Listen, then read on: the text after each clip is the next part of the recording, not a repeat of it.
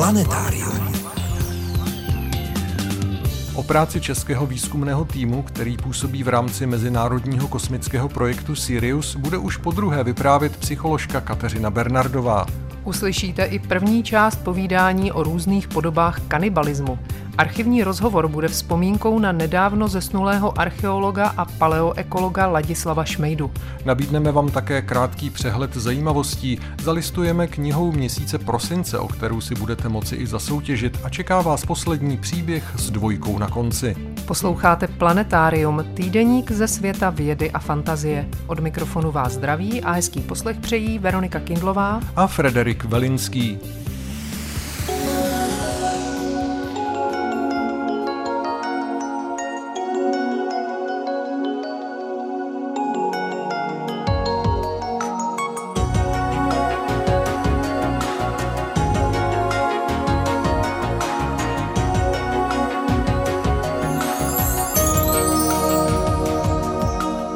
Začneme přehledem zajímavostí ze servisu České tiskové kanceláře. Klaus Vývek, životopisec německého filozofa Georga Wilhelma Friedricha Hegla, našel v Mnichovské arcidiecezní knihovně stoch rukopisných poznámek Heglova studenta Friedricha Wilhelma Karové z let 1816 až 1818. Čtyři tisíce stránek obsahují především zápisky z Heglových přednášek. Pro vědce pravý zlatý grál. Velká část Heglovy práce je známá právě jen z jeho přednášek, takže odborníci se snaží už dlouho najít nějaké jejich přepisy. Své 190. narozeniny slaví v těchto dnech oficiálně nejstarší želva na světě, Jonathan z ostrova svaté Heleny, britského zámořského území v Atlantiku.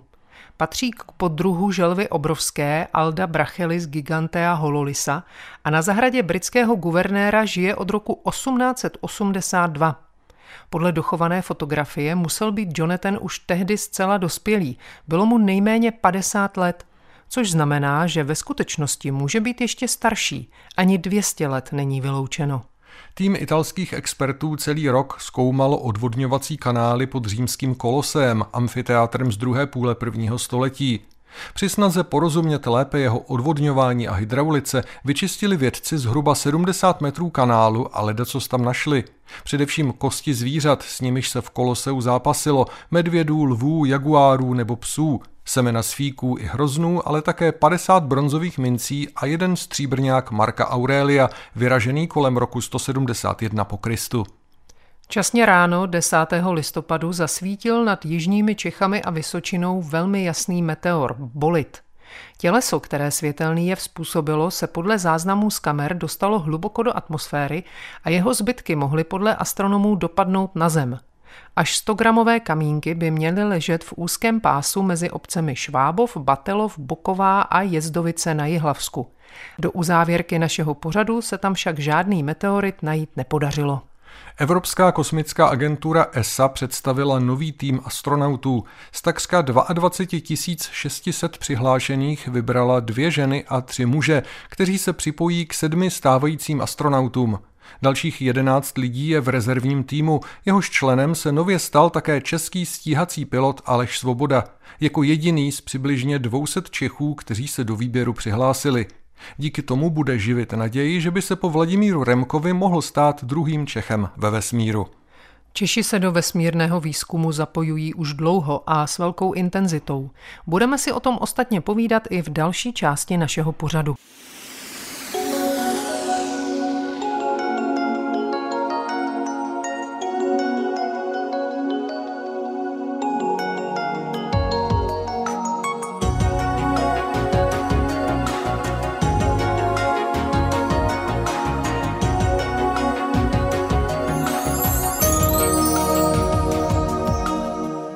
Artemis 1, to je název kosmické mise, o které jste určitě slyšeli. Jde o první krok k návratu lidí na povrch měsíce a možná i k jejich budoucí cestě na Mars.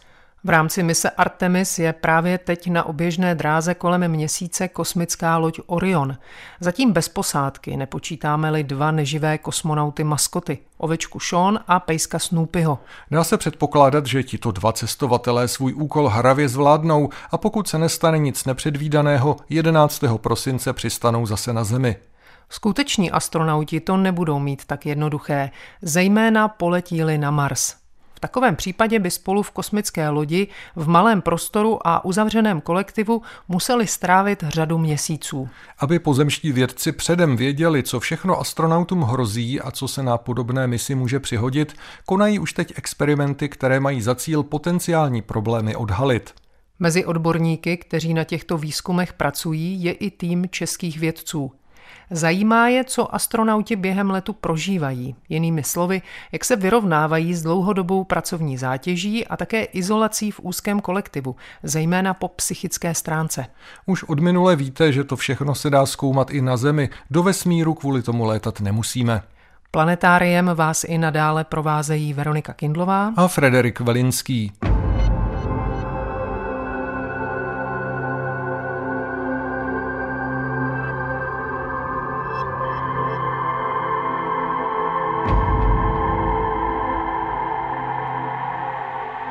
Lety do vesmíru je možné nasimulovat. Největší k tomu určené zařízení mají v Moskevském institutu lékařsko-biologických problémů Ruské akademie věd. Právě letos v létě tam skončil simulovaný osmiměsíční let na měsíc, který se konal v rámci dlouhodobého mezinárodního projektu Sirius, zahájeného už v roce 2016.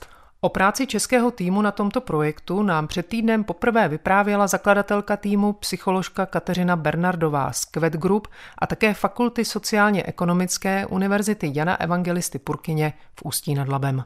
Dnes budeme v našem povídání pokračovat. Už víme, že jedna členka posádky musela kvůli zranění experiment předčasně ukončit. Ti ostatní zůstali v izolaci uměle vybudované kosmické lodi bez možnosti podívat se ven až do samotného konce. Vědci řešili i další závažný problém. Do jaké míry a jestli vůbec mají mezinárodní posádku informovat o velmi závažné události, k níž došlo venku, o válce na Ukrajině. Komplikovala to i skutečnost, že v samotném vědeckém projektu jsou zapojeny týmy z celého světa, ze západu i z východu, hovoří Kateřina Bernardová. Už samotný fakt toho, že se to děje, je stresující pro lidi, kteří nikde zavřeni nejsou, natož pro ty, kteří zavřeni jsou. Navíc jsou ve složení Rusko, Amerika, Saudská Arábie, to byla v tomhletom případě, když probíhala tahle osmiměsíční izolace. Oba ty organizátoři, jak americká NASA, tak Ruská akademie věd, to vyřešili asi tím nejlepším způsobem vůbec, jak mohli. Přesto, že jsou to organizátoři a mají hlavní slovo, to jsou ty instituce, které to i financují. Stojí to neuvěřitelné peníze, tyhle ty experimenty. Přestože oni mohli udělat to, tak my si to tady teď rozmyslíme, prodiskutujeme a my dvě instituce rozhodneme, co bude dál. Oni obeslali všechny ty týmy a zeptali se nás na naše názory, co by jsme udělali. My za českou stranu jsme udělali to, že náš tým si udělal poradu. Já jsem se všech svých lidí zeptala, jaký máte na to názor. Dala jsem to nějakým způsobem dohromady písemně a poslala jsem tam expertní písemné stanovisko, jak se na to dívá Česká republika, náš tým. My jsme doporučili jednoznačně, aby se to těm lidem řeklo. Asi ne do úplně všech detailů, kdy od začátku se tam dějí neuvěřitelná zvěrstva. My jsme to doporučili z toho hlediska, že jsme řekli, prosím vás, co nejmíň těch informací, eh, ne úplně všechno, ale ti lidé to musí vědět. Protože až vystoupí ven, tak ten šok a ta adaptace na to, na všechno, co se děje, bude mnohem horší a mnohem delší. Dopadlo to tak, že těch států se vyjádřilo tímhletím způsobem víc, drtivá většina, i samotní organizátoři řekli, ano, jsme rádi, že vy jste nám potvrdili to, co my si myslíme, nebo jakou cestou my uvažujeme a těm lidem se to sdělilo. To znamená, oni dostali zhruba v půli mise elementární informace o tom, že vypukla válka, a jak to na mezinárodním poli společensko-politicky v tu chvíli vypadá. Samozřejmě, kdyby to byl reálný pilotovaný let z psychologického, sociologického, z psychosociálního hlediska, by to byla, myslím si, že tak extrémní zátěž, že vlastně hledám slova, jak tohle to vyjádřit.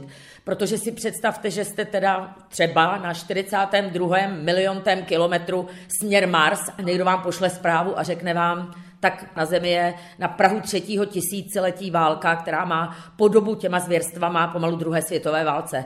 Takže i pro nás, pro běžné lidi, je to veliká zátěž, natož pro lidi, kteří nemohou nic pro to udělat.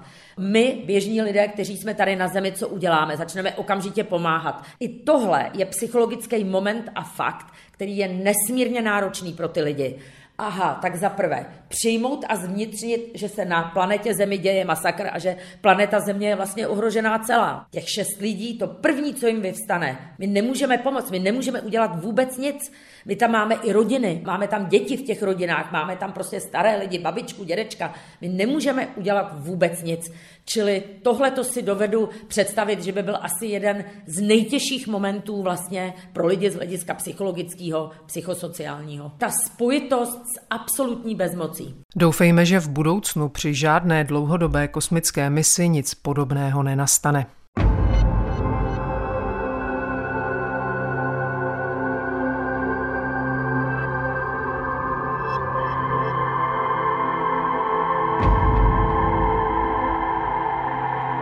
Český výzkumný tým v rámci mezinárodního kosmického projektu Sirius v podstatě nedělá nic, co by tu ještě nebylo. Vychází totiž z práce jiných týmů a pracovišť, které dlouhá léta působily v rámci české armády.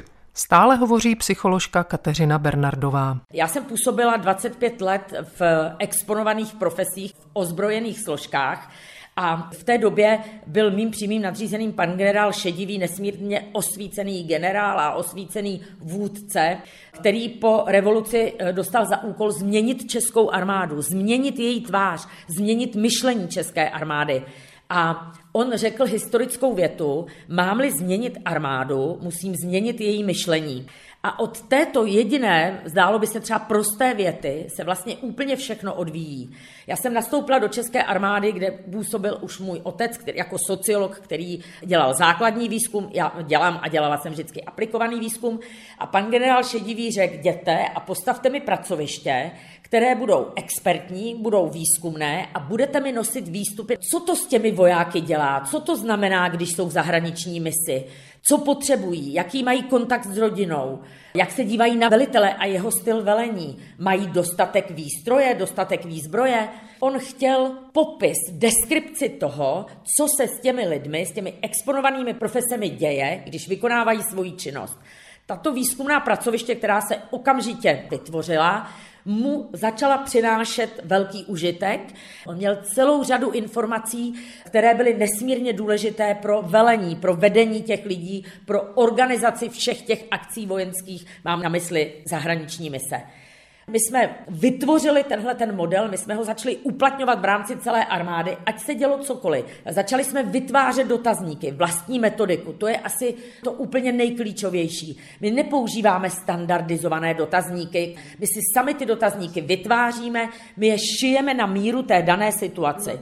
My jsme v rámci kosmického výzkumu vzali ty dotazníky, které jsem vytvářela se svým týmem, s jiným týmem v rámci rezortu obrany, my jsme je upgradeovali, my jsme použili ty otázky, ale ušili jsme je na míru té dané profesi a to je v tomhle případě kosmonaut, astronaut. A díky těmhle dotazníkům my získáváme velice důležité, velice cené, naprosto komplexní data o tom, co se tam s těmi lidmi děje. Je v tom nějaký rozdíl v tom, co získáváme my a co získávají jiné týmy z celého světa? To, jak jsme to pojali celostně, komplexně a dělali jsme to v armádě a teď jsme to začali dělat v kosmickém výzkumu, tak jsme v tuhle chvíli jediný na světě, kteří to uchopili tímhletím způsobem a přinášejí skutečně komplexní celostní informace. My jsme letos byli v Paříži v září na kongresu Mezinárodní astronautické federace a ta zpětná vazba od lidí, od vědců, slovutných vědců, jsme překvapeni tím, co děláte, je to úžasné, co děláte a pokračujte v tom. Čili to, co dnes chybí kosmickému výzkumu, to je můj soukromý osobní názor, je to, že chybí komplexní přístup k tomu člověku, že vždycky z toho vytrhneme jenom, ne my, ale ty ostatní týmy, jenom něco. Tým z nějaké země studuje komunikaci.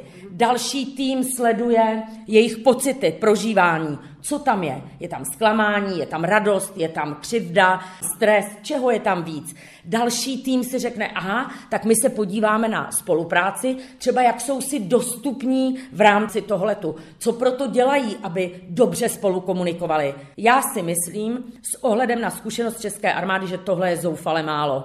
Já si myslím, že ten přístup, který my jsme ověřili, rozvíjeli po celou tu dobu a nasadili teď v tuhle tu chvíli, to je to nejcennější asi, co se nám mohlo podařit.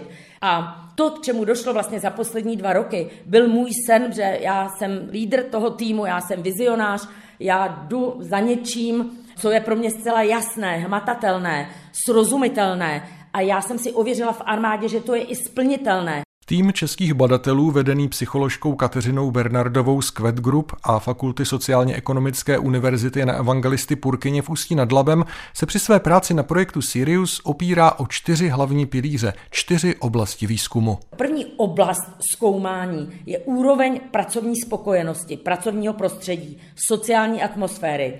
Ta druhá část jsou sociální vztahy a vazby. Pro mě jako psychologa je to naprostý už fenomén dneska. Je to klíčová záležitost, je to číslo jedna. Jaké máte vztahy, jaké máte vazby, tak budete buď úspěšní, buď více, méně, anebo neúspěšní, anebo to může skončit fatálně. My máme tu vzácnou příležitost, že používáme metodu sociomapování, jejíž autorem je docent Radvan Bahbouch a tato metoda velice přesně statisticky měří vztahy a vazby mezi lidmi. V malé posádce, ve velké, ve velké skupině.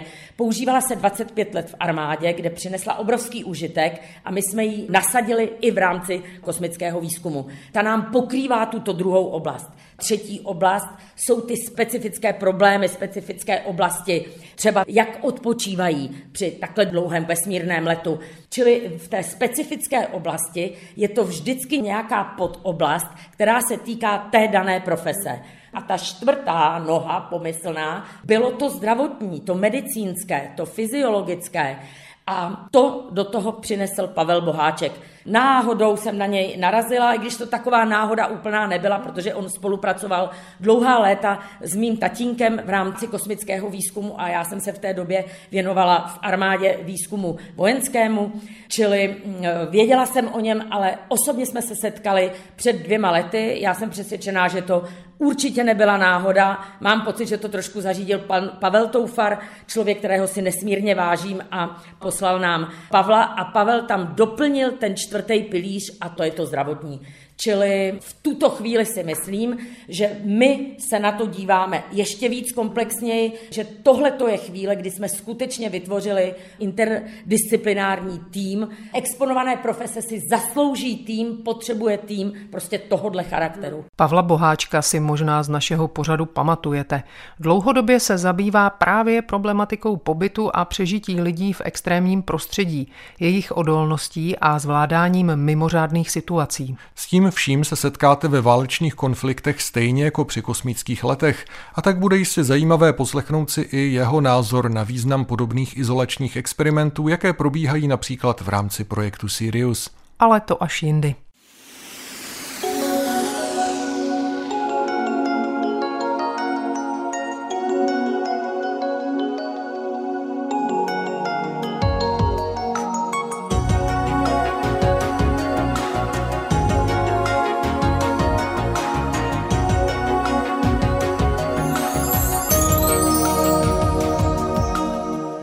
Teď už vás v planetáriu čeká pravidelná rubrika věnovaná kulatým výročím. Poslední příběh s dvojkou na konci vám bude vyprávět kolegyně Veronika Kindlová. Dnes si povíme o události s dvojkou na konci letopočtu, která je spojená s jedním z nejzásadnějších dvojkových výročí, a sice s objevením Ameriky Krištofem Kolumbem. Kolumbus dorazil k americkému kontinentu, aniž by to věděl, jak víme, v říjnu 1492. Tehdy připlul k Bahamským ostrovům, konkrétně na ostrov San Salvador. Pak ale pokračoval dál. V listopadu obeplul pobřeží Kuby a 5. prosince se dostal k ostrovu Hispaniola, druhému největšímu karibskému ostrovu, na kterém dnes leží Haiti a Dominikánská republika. Kolumbus uvažoval o tom, že by na ostrově vybudoval nějakou pevnost, kde by mohl se svými muži pobít a porozhlédnout se, jestli se tu neskrývá nějaké zlato. Vyslal proto do nitra ostrova výzvědnou skupinu, aby se pokusila domluvit s domorodci, lidmi z národa Tajnos, a zjistit, co a jak. On a zbytek posádky mezi tím zůstali na lodích Santa Maria, Pinta a Níňa, kotvících u pobřeží. Když se poslové vrátili, přinesli dobré zprávy. Setkali se s Gvakanagarim, náčelníkem části ostrova, který je obdaroval četnými dary, mezi nimiž byly také kousky zlata. Zároveň jim prý povídal co si o nějakém Ciabo. To Kolumbovi a jeho společníkům znělo jako Zipango, což byl středověký název pro Japonsko. Z toho si odvodili, že jsou tam, kde chtěli být, v Ázii, potažmo v Indii. Ve skutečnosti byla Cibao část ostrova, kde šéfoval kanibalský náčelník Kaonabo, Gvakanagarího rival. A Gvakanagarí o něm mluvil nejspíš proto, že si dělal naděje, že s pomocí těch zvláštních cizinců by Kaonabovi mohl zatnout tipec. 24. prosince 1492 se Kolumbus rozhodl, že druhý den ráno se vylodí na ostrově, aby se osobně setkal s Gvakanagarim. Se svou lodí Santa Maria proto ze zátoky svatého Tomáše, kde dosud kotvil, odplul o kus dál k dnešnímu Hajskému zálivu. V noci, když se šel natáhnout, aby načerpal sil na ranní jednání, loď najela na mělčinu a začala se potápět. Ochotný k Vakanagarí Kolumbovi naštěstí poskytnul kánoje a tak se námořníkům podařilo vedle svých životů lecos zachránit. Loď však ne. Na zítří Kolumbus nařídil, aby ze dřeva lodi, které půjde z moře vysvobodit, byla na pobřeží vystavena pevnost. Tu nazvali podle svátků, které se právě slavily. Navidat, tedy Vánoce. Navidat se tak stala první španělskou, potažmo evropskou novodobou osadou na americkém kontinentě. Potíž byla, co se 40 námořníky z potopené lodi Santa Maria. Na zbývající dvě plavidla Kolumbovy flotily se totiž nevešly. Kolumbus tedy rozhodl, že v pevnosti zůstane 39 mužů. Zbytek výpravy se vrátí do Španělska, kde dají dohromady novou flotilu a vrátí se pro kolonisty z Navidat. Ti se mezi tím porozhlédnou, jak je to na ostrově se zlatem a dalšími komoditami. Jak Kolumbus slíbil, tak se stalo. V listopadu 1493 se do Ameriky vrátil s flotilou čítající 17 lodí. Když doplul na Hisponiolu, nestačil se divit. V okolí pevnosti Navidat jeho muži nalezli několik mrtvol a pevnost zničenou. Později zjistili, že i ostatní osadníci jsou po smrti. Náčelník Gvakanagarí, který mezi tím pochytil něco ze španělštiny, pak vypověděl, že obyvatelé Navidadu zakrátko začali tajnům pořádně lézt na nervy. Drancovali zdejší zlatá naleziště, místním brali jejich ženy, muže všelijak vykořišťovali a navíc se svářili i mezi sebou. Částečně se rozhádaní Španělé povraždili navzájem, částečně je zmasakrovali rozzuření místní. Gvakanagari tvrdil, že nejvíce se v likvidaci kolonistů angažoval už zmíněný náčelník Kaonabo. Kolumbus proto vyslal do nitra ostrova ozbrojený 400 člený oddíl, aby Kaonaboa zajal. Když se tak stalo, rozněvaní tajnové se vzbouřili. Šlo o první povstání původních Američanů proti kolonistům.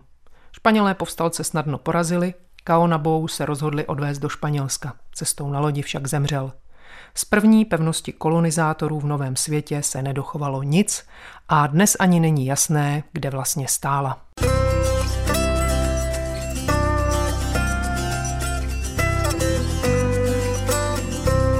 Texty pravidelných rubrik najdete v plném znění na našem webu. Rozhovory z pořadu se tam nacházejí také ve zvuku a částečně i v textovém přepisu. Naše adresa je rozhlas.cz lomeno planetárium. Na webu najdete i naši soutěž. V prosinci budeme hrát o knížku Petra Brože a Lucie Škodové Vesmírníček a neb usínáme s vědou.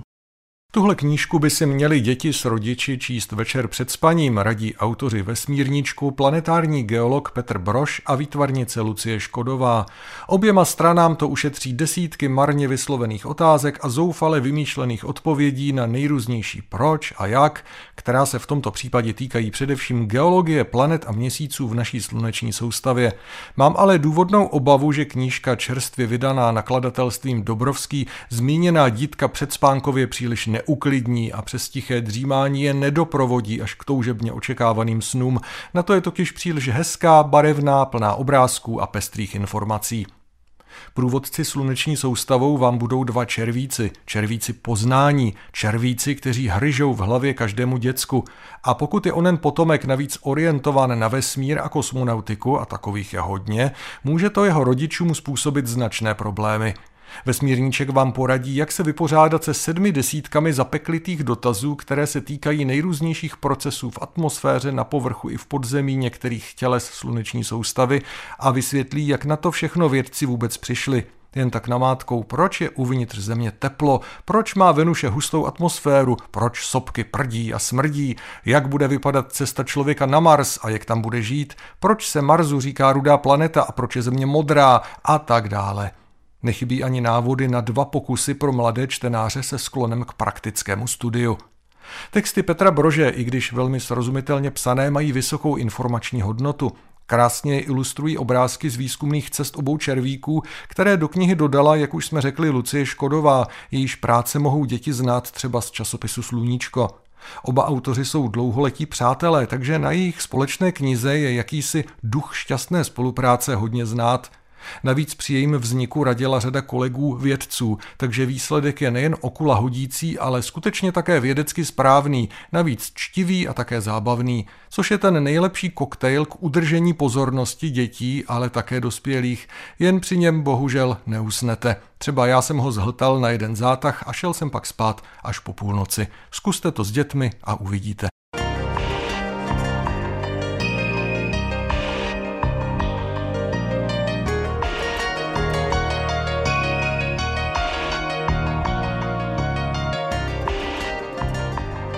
Vesmírníček Petra Brože a Lucie Škodové můžete získat, pokud správně zodpovíte naši soutěžní otázku. Napište nám, proč je pro pozemské sondy tak těžké přežít po přistání na povrchu Venuše déle než pouhé desítky minut. S čím mají problém? Své odpovědi posílejte na adresu planetarium rozhlas.cz.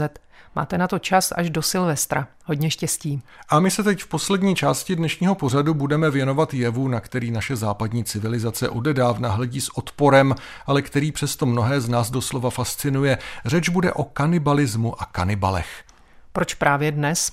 Poutavý kanibalský rozhovor jsme natočili v lednu roku 2017 s mladým archeologem Ladislavem Šmejdou. Jeho specializací byly dějiny pohřbívání a historická ekologie. Účastnil se terénních výzkumů v České republice, na Krétě a také v Izraeli. Byl zapojen v řadě projektů, mnohdy na mezinárodní úrovni.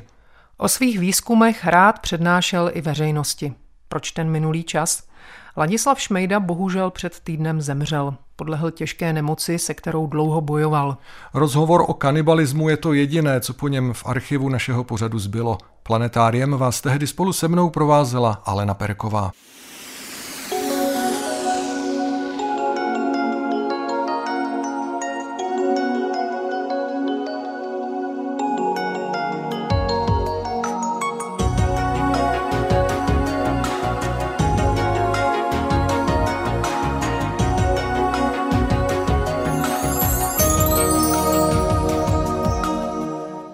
Některá slova, která dnes v češtině běžně používáme, mají velmi exotický původ. Třeba slovo tabu pochází z tongánštiny, kterou se mluví na souostroví Tonga v Jižním Pacifiku. Do Evropy jej v roce 1777 přivezl anglický mořeplavec James Cook. Z angličtiny se pak slovo rozšířilo do dalších evropských jazyků.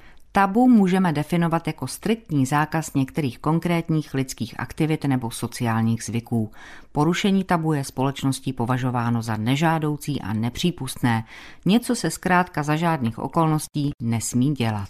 Pokud nějaké tabu porušíte, můžete být v lepším případě považováni za nezdvořáky nebo se strapnit. V horším případě se dostanete do konfliktu se zákonem. Jsou však i tabu, jejichž překročením se zcela vyčleníte z lidské společnosti. K základním tabu naší civilizace patří kanibalismus. Lidé se zkrátka nejedí. To si ostatně myslel i kapitán James Cook, který se prý na svých cestách po Pacifiku s kanibaly několikrát setkal. Co však o kanibalismu skutečně víme? Proč nás lidojecké historky tak fascinují a kde je hranice mezi mýty a skutečností? které všeobecně rozšířené názory jsou ve skutečnosti milné nebo přinejmenším sporné. Od kdy se vůbec lidé navzájem pojídají? Kolik je druhů kanibalismu a co všechno se dá za kanibalismus považovat? Něco málo si o tom povíme.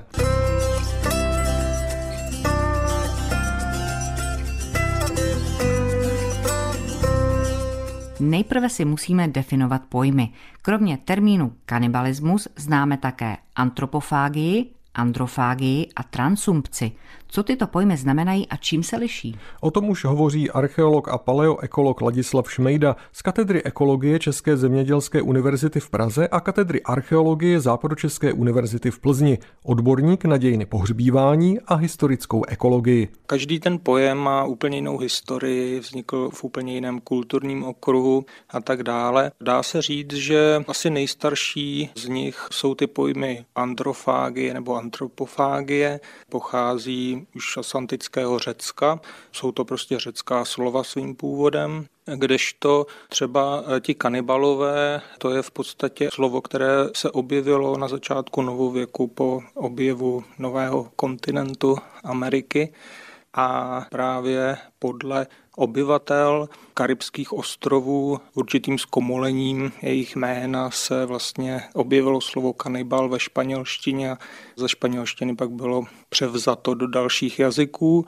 Pak třeba to slovo transumpce znamená vlastně totéž, co kanibalismus nebo antropofagie, ale je to takový novotovár, který vznikl až v posledních dekádách v souvislosti s tím, že byla snaha vytvořit nový pojem, který by nebyl zatížen některými negativními konotacemi, které vlastně souvisely s tím, že se jako kanibalové často označovali tzv. divoši, obyvatelé jiných kontinentů mimo evropských území a často to sebou právě neslo různé pejorativní souvislosti.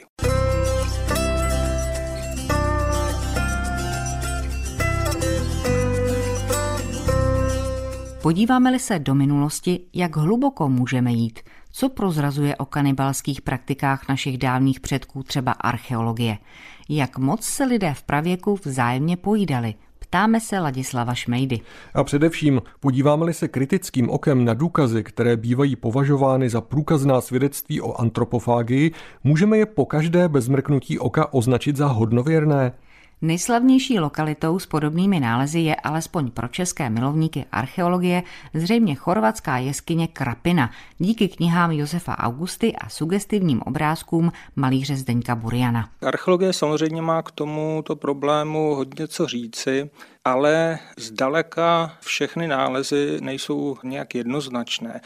Dá se říct, že opak je pravdou. Každý archeologický nález, který archeologové označí za doklady kanibalismu, obvykle vzbudí velkou polemiku mezi odborníky a často je to vlastně nekonečná diskuze, protože když to schrneme, tak je potřeba říci, že vlastně archeologie nemá v ruce nástroj, kterým by mohla jednoznačně prokázat kanibalismus. Jsou tady různé náznaky. Většinou se to bere tak, že když se na archeologickém nalezišti najdou rozlámané lidské kosti, různě rozdrcené, rozházené části lidské kostry, často ty kosti nesou ještě stopy třeba opálení a podobně, tak to svým způsobem připomíná to, co bychom si představili jako nějaký kuchyňský odpad po zpracování potravin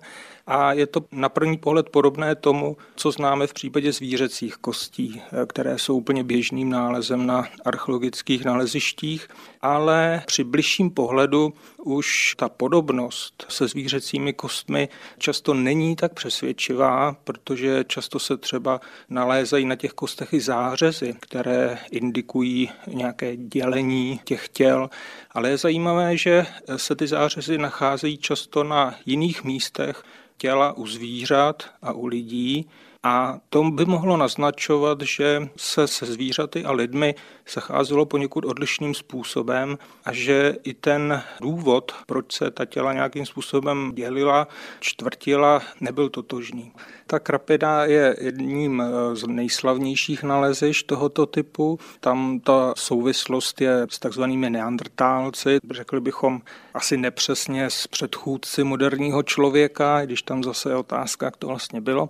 A tyto nálezy také byly spochybněny, nebo ta jejich souvislost s antropofágií byla spochybněna na základě zase různých dokladů a debat. Já bych možná vyzdvihl, v posledních letech se velmi často hovoří o jiném nalezišti, které je ještě starší chronologicky než ta krapina a je to jeskyní systém ve Španělsku, který se nazývá Atapuerca a tam těch nálezů lidských kostí s různými zářezy a úpravami je opravdu velké množství a množí se právě vědecké publikace, které tento jev dávají do souvislosti právě s kanibalismem, tak to by byl asi ten nejstarší případ, který je velmi podezřelý z evropského území.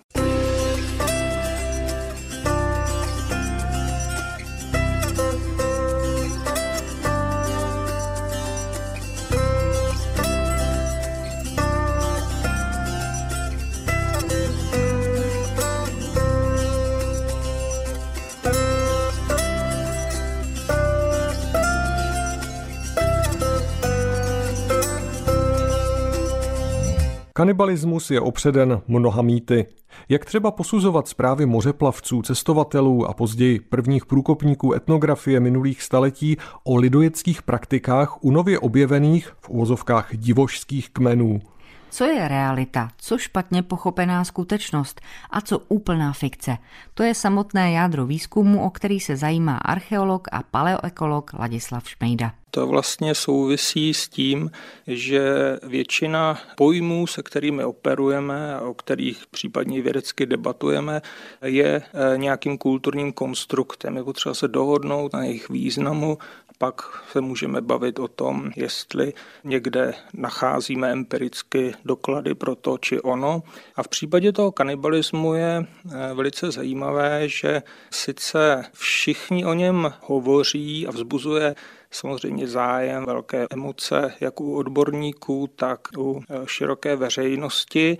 Je to prostě atraktivní téma, ale vlastně, když rozpitváme trochu nejrůznější ty zprávy a druhy důkazů, které se zavádějí do diskuzí, tak zjistíme, že vlastně každý mluví trochu o něčem jiném, anebo že vlastně ani neví přesně, nebo ti lidé nedokážou přesně vystihnout, definovat, v jakém slova smyslu ten pojem používají. Takže že lze asi naznačit takovou určitou linku úvah v tom smyslu, že do archeologie se pravděpodobně ta debata o kanibalismu dostala z jiného příbuzného oboru, to je z antropologie nebo z etnografie a souvisela právě s tím, jak Evropané během novověku objevovali lidské společnosti v zámoří, které byly úplně odlišné.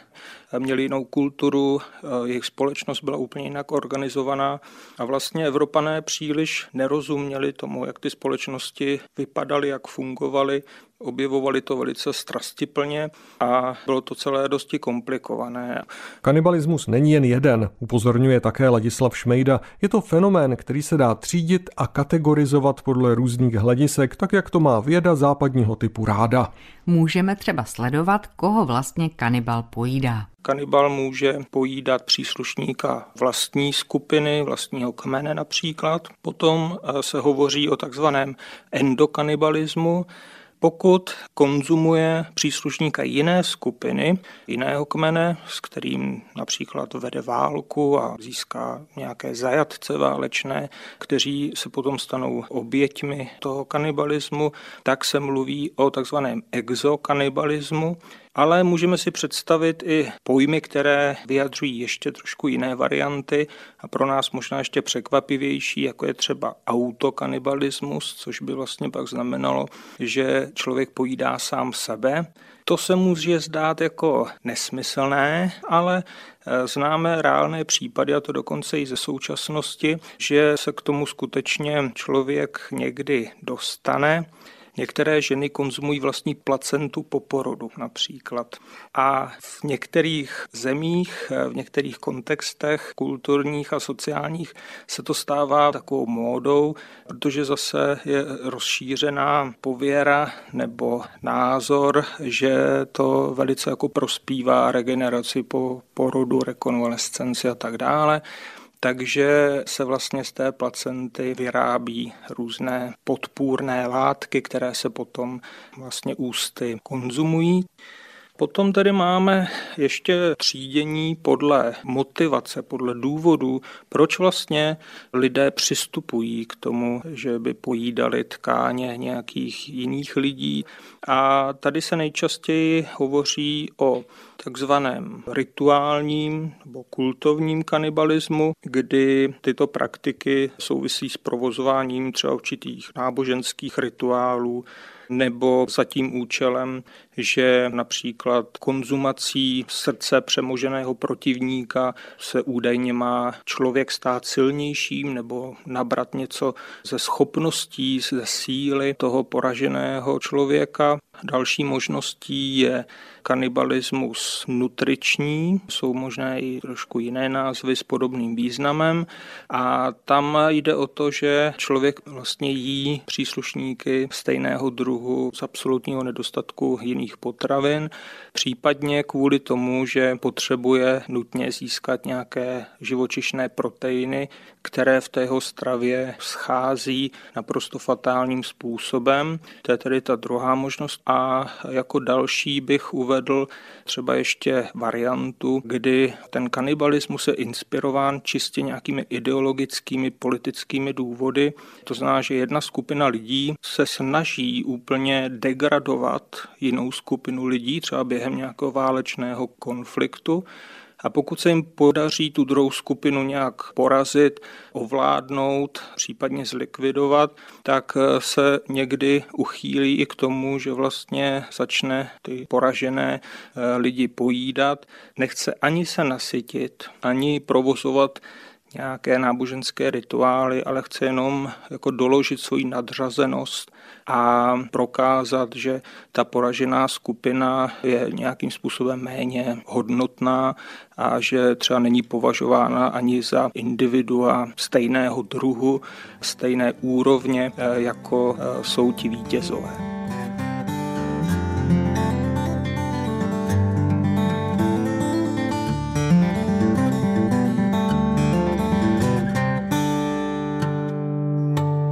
Zajímavému tématu se v rámci vzpomínání na nedávno zesnulého archeologa Ladislava Šmejdu vrátíme v dalším vydání Planetária, zase v neděli dopoledne. Ještě předtím ve čtvrtek 8. prosince přijde na řadu další Café Nobel, setkání s vědou, které organizuje Ústecká univerzita ve spolupráci s naším magazínem, tentokrát v Ústeckém muzeu od 17 hodin. Půjde o přednášku určenou především dětem a mládeži. Dospělí mohou přijít pouze v jejich doprovodu. Hostem bude geolog Prokop Závada, který bude vyprávět o skrytém nebezpečí tzv. supervulkánů. Tak se nechte pozvat. Pro tuto chvíli se s vámi loučí a naslyšenou u příštího planetária se těší Frederik Velinský a Veronika Kindlová. Mějte se krásně. Planetárium. Planetárium, magazín ze světa vědy a fantazie, přináší každý týden rozhovory s odborníky či popularizátory vědy, nabízí aktuality, pravidelné rubriky a také soutěž o zajímavé publikace. V podobě zvukové či psané nás najdete i na internetu rozhlas.cz lomeno planetárium. Vydejte se s námi za poznáním.